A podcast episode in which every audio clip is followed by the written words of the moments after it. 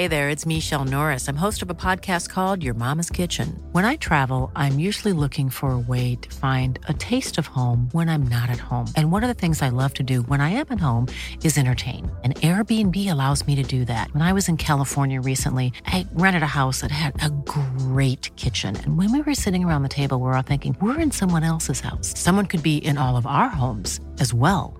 If you have a home, but you're not always at home, you have an Airbnb. Your home might be worth more than you think. Find out how much at airbnb.com/slash host. Hiring for your small business? If you're not looking for professionals on LinkedIn, you're looking in the wrong place. That's like looking for your car keys in a fish tank. LinkedIn helps you hire professionals you can't find anywhere else, even those who aren't actively searching for a new job but might be open to the perfect role. In a given month, over 70% of LinkedIn users don't even visit other leading job sites. So start looking in the right place. With LinkedIn, you can hire professionals like a professional. Post your free job on linkedin.com slash achieve today.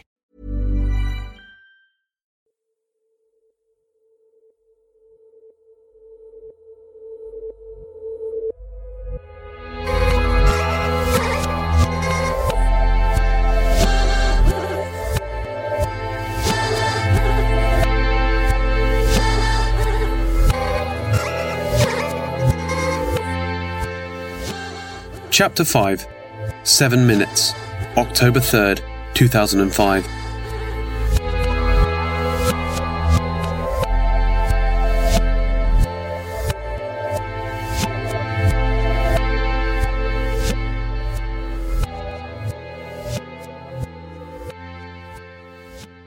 Laura had never studied her own lap so extensively before. She had never regarded each fold of her jeans with such lengthy stares and gazes. But on this day, with hours having passed and with her arms tied flat to her sides at the back of a dining chair, all she could think to do was peer down at herself and absorb the valleys and lines of the folding denim as it surfaced from either side of her thighs to meet on top of her legs. She imagined the deep blue, painted an oily grey in the night's darkness, to be a sea shifting and drawing its waves over one another whenever she moved her legs. It was all she could do to stop from crying again. When she cried, the tears would trace themselves down her nose and merge with whatever had freed itself from there. And her being unable to scratch or wipe the discomfort away was dreadful. She ached, and she had not slept at all, and she hadn't been able to use the toilet in all this time so she stared at her lap. It didn't seem like the right thing to be thinking about, but then there was nothing she could think about that seemed right.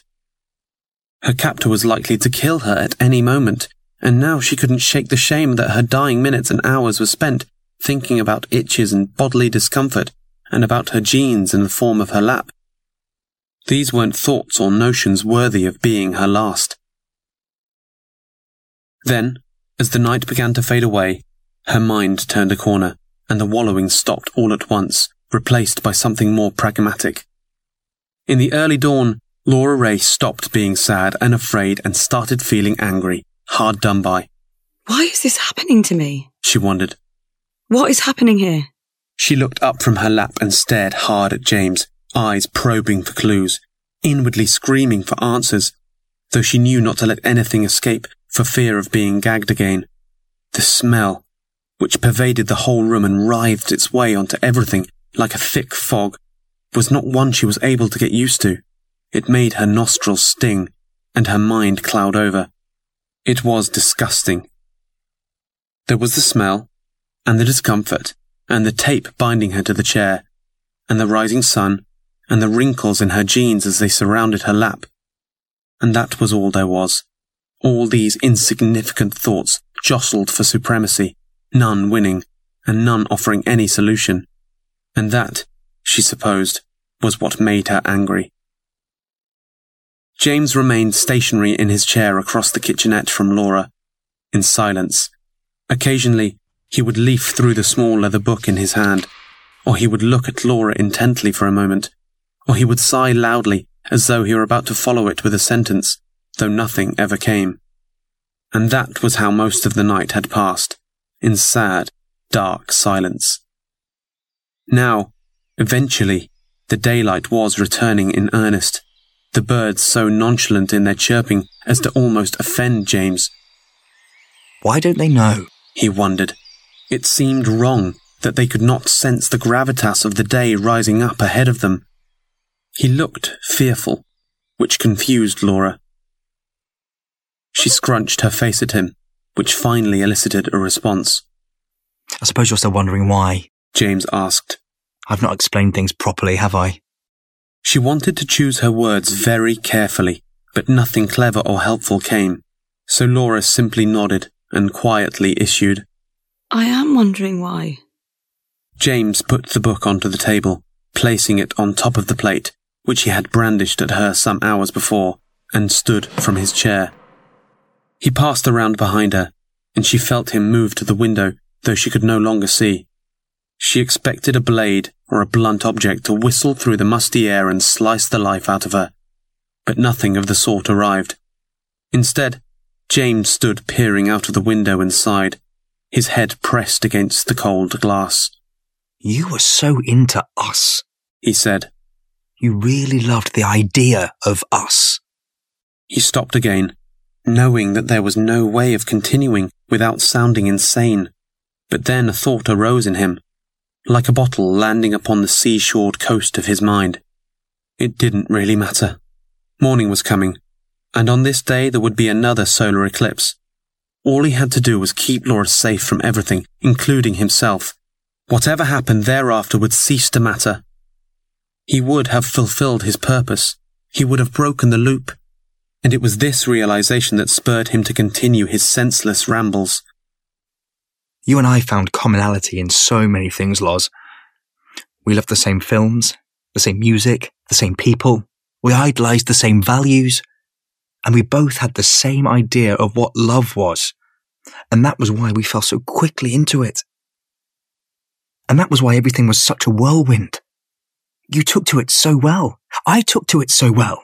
This us. This thing that we made together. I'd never known anything like it. Laura craned her head to see him.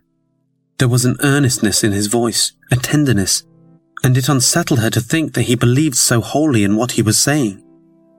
I'm so sorry I let it go to waste, he said, and a lone tear left his cheek to rest on the window pane.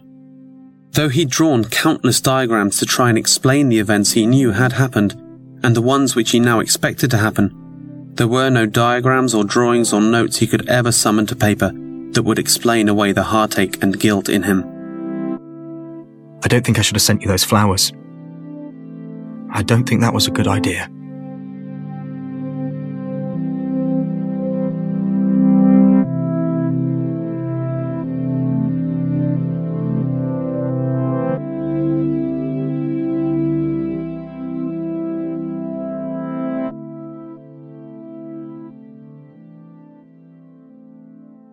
Maggie awoke with another fierce hangover, and were it not for the flashing light in the room's far corner, she likely would not have done so at all for the duration of the day. On the inside of closed eyelids, that red light was ethereal and warm, exploding against the blackness like a lone firework, breathing itself into and out of life on a loop. The room was so dark that it seemed like the bulb of a distant lighthouse, appearing as such in a lucid dream as she climbed out of the depths of sleep. And so, eventually, her eyes peeled down from her skull, itchy and dry. She sat up wearily on the creaking futon and tried to focus on anything solid, but everything was still awash in black. There was only the little red light, drawing itself in half beats across the outlines of the nearby furniture and the top of the desk. It took a good moment, but then, Plainly and bluntly, it sank in. The sensor had fired. The man had returned. A slew of expletives ran through her mind, and she became all a flurry, a blur of motion, pulling clothes from floors and bags from sides and forcing boots onto impatient feet. She threw the curtains open and the blind up on the room's only window to see that it was morning in earnest. Shit, she thought. Today was the day. She ran to the computer and wiggled the mouse so that its monitor might buzz back into life. The light, which flashed on a small device to the PC's right, was synced to a piece of software confirming, in no uncertain terms, that the sensor had been triggered, and when, and for how long. This time she knew it would not be a false alarm. This time it did not come as a surprise.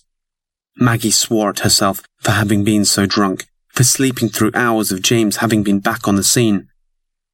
She scooped the dictaphone up from its hiding place under her coat on the floor by the futon and motioned to push the record button down hard, but her thumb slipped across the button and the device fell to the floor, breaking clean in two. There was no point trying to do anything about it. Instead, she set about attempting to dress several disparate parts of herself at once, threading arms into sleeves and legs into shoes simultaneously. And so, rightly, she was a mess even at the point of being ready. Her top, fluorescent shades of green, was mismatched against the deep blue of her skirt. Her eyes were sullen and bloodshot, and surrounded with the smears of dried mascara. A black swamp embedded into the wrinkles that drew deep valleys across her face. But there was no time to do any better. In the same motion, she grabbed her car keys and nodded at the photograph of George by the front door. It was a nod to say that she would be vindicated. It was a nod to ask that he be proud of her for being right. But the man in the photo only stared blankly back at her, offering naught but its toneless consistency, as always.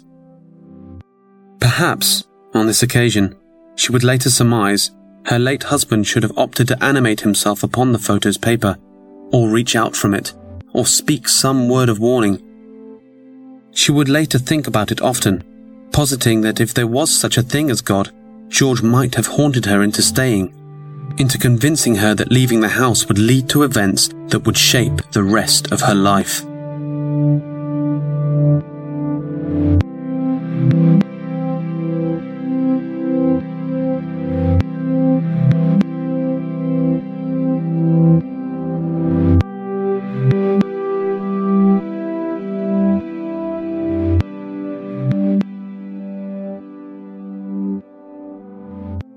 Wednesday, September 20th, 1941. I have not slept nor ate since Hollis died two days ago. We've done little of anything except stare deeply at the sand in the shade beneath the plane's left wing, trying to wrap my mind around how many grains there might possibly be here, and what sort of journey each has been on. One day, long ago, these grains of sand may have been great boulders or mountains. There may have been proud canyons beneath the ocean. But time has shaved them down to nearly nothing, brought them here and left them to waste. In that, Sean and I have things in common with each and every grain. To my shame, I've left him around the other side of the Vickers's fuselage, still lying there, still face down, I could not bear to do anything else, to see what kind of mess I'd made of him. But it doesn't matter, really. It doesn't matter. This is all wrong and pointless. What mad fool book is this? Why am I writing? Who will find these words? Likely no one is who. It's likely that I'll soon die, and that the plane and my body and that of Sean's will be buried in all these grains of sand. We'll be bored down to sand ourselves then, and no one will find this book. If you can call it that. It only has five entries. Five stupid, short, pointless passages of text from a scared young fool.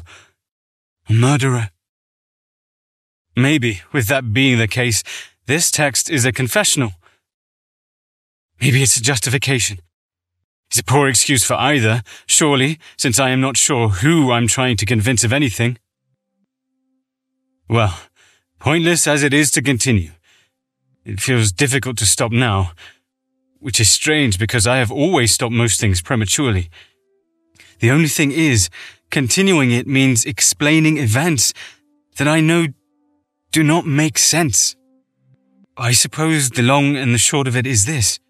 Hollis is somehow still talking to me. Or at me. I can still hear him screaming. He calls out my name even now, in pained groans, and in between that he cites Bible verses or spits hateful things about the parasite that took his wife. No, it's not possible. That he is dead beyond doubt. But I still hear these things, as real as anything else. I worry that I have lost it. This is why I have not slept. Why I've been counting sand and steeping my gaze upon the floor. I can't not. His voice is too much to hear. The remaining water will be gone before tomorrow's out. I won't last much longer. And I'm glad.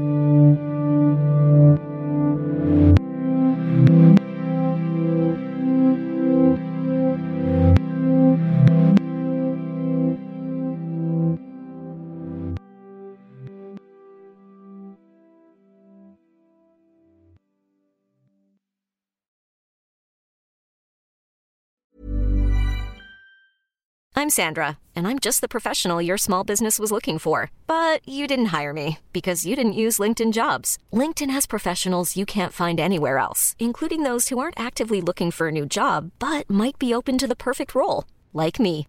In a given month, over 70% of LinkedIn users don't visit other leading job sites. So if you're not looking on LinkedIn, you'll miss out on great candidates like Sandra. Start hiring professionals like a professional. Post your free job on linkedin.com slash achieve today. Hey, it's Ryan Reynolds, and I'm here with Keith, co-star of my upcoming film, If, only in theaters May 17th. Do you want to tell people the big news?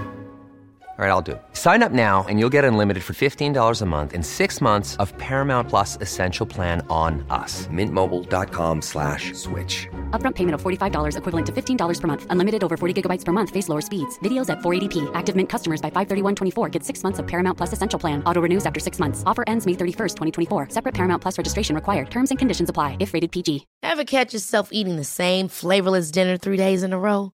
Dreaming of something better? Well, HelloFresh is your guilt-free dream come true, baby. It's me, Keke Palmer. Let's wake up those taste buds with hot, juicy pecan-crusted chicken or garlic butter shrimp scampi. Mm. Hello Fresh. Stop dreaming of all the delicious possibilities and dig in at HelloFresh.com. Let's get this dinner party started.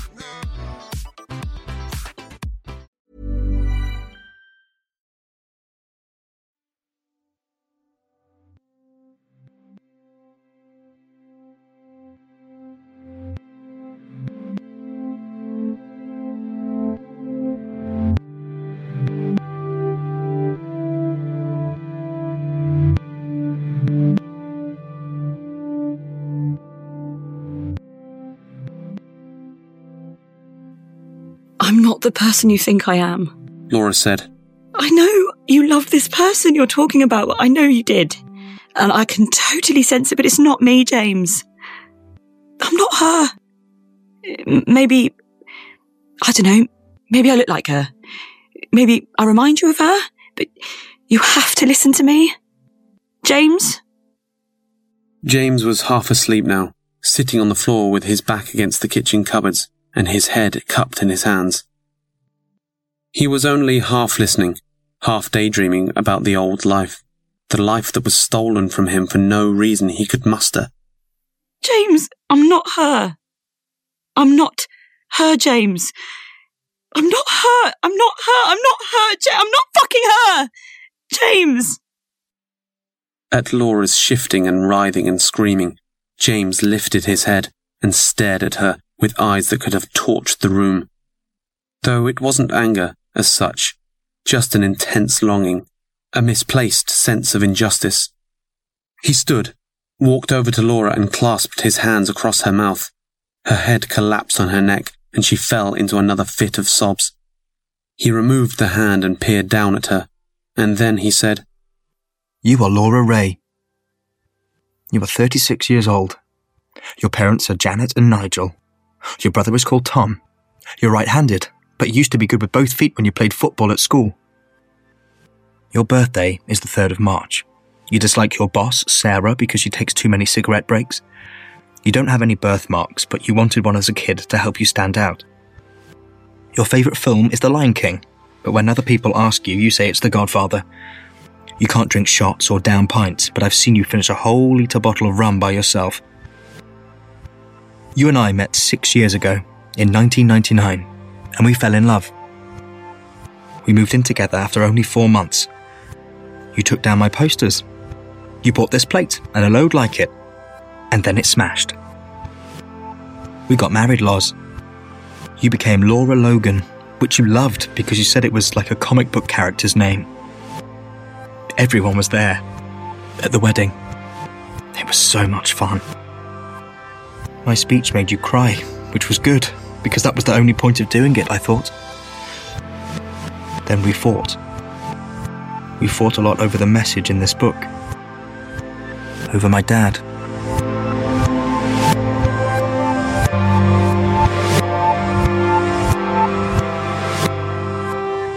Laura was frozen in stunned silence. She couldn't move or speak or even alter her facial expression from its glazed, wide eyed stare. She couldn't find the words. He showed me what I could do, though I didn't know how. And I slipped into mania because of it. And you hated me because of that. Rightly. And then we fought for the last time. Because you. You died, Loz. And it was because of me. It was my fault. He paused for a while, and the silence sat heavily across both their shoulders. You were Laura Ray, and we loved each other once. But that doesn't matter. If you make it through today, then none of it matters. At this, James sank back into the dining chair opposing her, turning his thumbs and fingers over themselves on his lap and staring at their nervous, fidgety patterns. Laura's revolving states of confusion, shock, and fear jostled for the lead slot at the forefront of her mind. This man, the man who had kidnapped her and bundled her into the boot of his car, had just reeled off more intimate facts about her and more of her secret thoughts and misgivings than anyone had any right to know. He had mentioned things even Tom didn't know. It was impossible. How long has he been following me? She wondered. How deep did his surveillance go? Did he have her house bugged? Her wires tapped? The smell and the cold and the greyness in the room seemed to swirl inwards on her oppressively. She felt sick. And then a plan formed. There was no doubting the sincerity in James's voice. He believed his words, though that was no fault of hers. And he believed that she was whoever he thought she was, even if she knew he had the main parts of her skewed and melded with someone else. Perhaps it was an ex. Perhaps she resembled a wife who'd died. Whatever the case, he was clearly unwell, and she took a conscious choice then that she would not be killed by him thanks to some bizarre, misplaced obsession. Her scheme, such as it was, was not elaborate. It wouldn't need to be and nor would it have time to be. But it might work if she could make a turnaround, a change of heart, sound convincing enough. Gingerly, she lifted her head to look at James. Her mouth opened and closed and drew air a few times without the right words to follow, until, with a final push of courage that caused a surge of hot adrenaline to piston around her neck, she began to speak the soft words of feigned acceptance. It's okay, James. I know. I believe you. I can feel it, you know? I can feel that what you're saying is true. She did not think herself believable, but maybe she didn't need to be. James's head had lifted all the same, returning to a lovesick gaze that cut right through her. His sunken eyes widened, his eyebrows raised. It's okay, James. Laura continued, shifting in her chair, trying to loosen the reams of tape that had her tied to it. I think I know what you mean now. I think. She searched her head for a platitude or a nothing that sounded up to his standards of grandiosity. I think I always have. You do? I do. I get it. I think I get it. Can we talk about about what to do next? Can we talk about us? The words made her sick to the pit of herself. Was it working? Was this convincing? She couldn't tell. Of course. James launched himself from the chair and began pacing wildly up and down in excitement. Of course, Loz. I never thought. I mean, I hoped, but. Oh, Lars, I have so much to explain. If you're finally willing to listen, I have so much to tell you. Okay. Laura said, nodding and smiling falsely, and finding herself shamefully intrigued over James's continued hesitance to unravel whatever truths he thought he had locked away. Okay, but please, can you untie me? I, I want us to talk about this. But you have to stay here. I've got to keep you here where you'll be safe. Just for today, you know? I'm so sorry, Loz. You've got to stay here, you know? There's nothing I can do about that because. because what happens wants to happen. The words burst from him like a sob. He looked visibly shaken by whatever related thought had manifested itself behind his eyes. Okay, okay, James. I won't go anywhere. I'll stay here, with you. But just, please, can you untie me? I'll sit on the sofa with you and we can, we'll have a cup of tea or something and we can talk about us. The lights behind James Logan's pupils danced. He so wanted to talk to Laura, to have her sit with him voluntarily. More than anything else in life, he so wanted to have some form of consensual engagement with her, in this flat, and just pretend things were as they should be. Just for a while. He wanted it so much that he didn't think to second guess her motives, or the way in which she had slipped so quickly from fearful and angry to understanding. He believed his words had done the trick. That his muddled words were enough to have convinced her of his earnestness, and of his ultimate aim, to protect her. And so it was that he moved to the kitchen drawer to retrieve a pair of scissors, before walking back to Laura's chair and shearing at the duct tape along her side, wondering as he went how he would begin a proper conversation with her, and how he would explain what he had done on the day of that terrible date. Laura sat, motionless, as wary of the pointed scissor blades and their proximity to her torso as she was of James's rapid breathing and janky movements. They scratched and tore at the tape at the behest of nervous hands. Laura's mind raced with options. What would she actually do when she was able to move? Would she want to hear his story? He clearly had more to tell her. What was in the small leather book? Could she distract him with some kind of sexual advance? Would she want to try? A million little questions fired like pistons, and soon the tape loosened around her chest. As he cut the last of it free along her left flank, James stepped back, as if to admire his handiwork, beckoning with a gesture that Laura might stand up. Was this it? Her chance? Her heart grew louder and stronger and quicker in her chest thumping the inside of her ribs so fast that the noise reverberating around her lower neck became a constant, low hum. Slowly, she stood from the chair, ripping the remaining strands of tape as she went, and pulling the chair slightly by the parts of her still attached to it, which she battered away with her right arm, peeling her body free. There, said James. Better?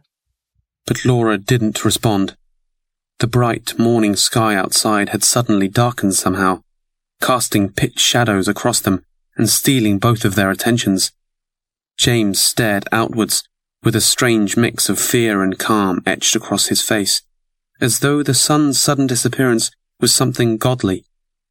He muttered something quietly to himself, which Laura could not make out, then squinted his eyes tightly in what looked like a kind of prayer. It's happening, he said. Laura knew that there would be no better moment to flee. Clenching one hand into a balled fist, she took a lunge forward, grabbed the plate from the table to her right, and thumped it against the side of James's head, with all of the adrenaline and iron and will in her firing down the lengths of her arms and into her whitened knuckles. The plate smashed on impact, and James fell backwards, twisting his wrist in the kitchen sink and collapsing to the floor beneath and then Laura ran. She ran out of the room and along the hall, past the boarded up room from which the horrendous smell was emanating so foully. She ran down the stairs so fast that she could have smashed her feet right through them. and then she lifted the latch and burst out into the street, which had turned dark as night, despite the freshness of the morning air filling her nostrils. She had made it outside. It was over. She was free. Help! Help me! She shouted. Laura! Loz! James yelled from the distance. Help me! Help me! Loz! Loz, come back! Please help!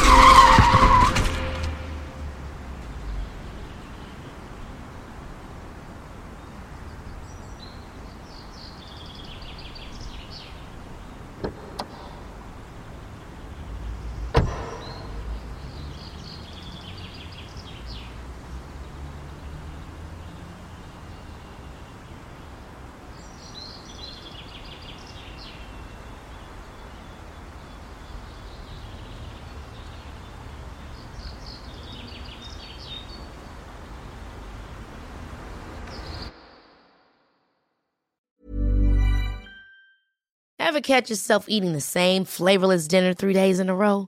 Dreaming of something better? Well, HelloFresh is your guilt free dream come true, baby. It's me, Keke Palmer. Let's wake up those taste buds with hot, juicy pecan crusted chicken or garlic butter shrimp scampi. Mm. Hello Fresh. Stop dreaming of all the delicious possibilities and dig in at HelloFresh.com. Let's get this dinner party started. Hey, it's Paige DeSorbo from Giggly Squad. High quality fashion without the price tag. Say hello to Quince. I'm snagging high-end essentials like cozy cashmere sweaters, sleek leather jackets, fine jewelry, and so much more. With Quince being 50 to 80% less than similar brands. And they partner with factories that prioritize safe, ethical, and responsible manufacturing. I love that. Luxury quality within reach. Go to quince.com slash style to get free shipping and 365 day returns on your next order. Quince.com slash style.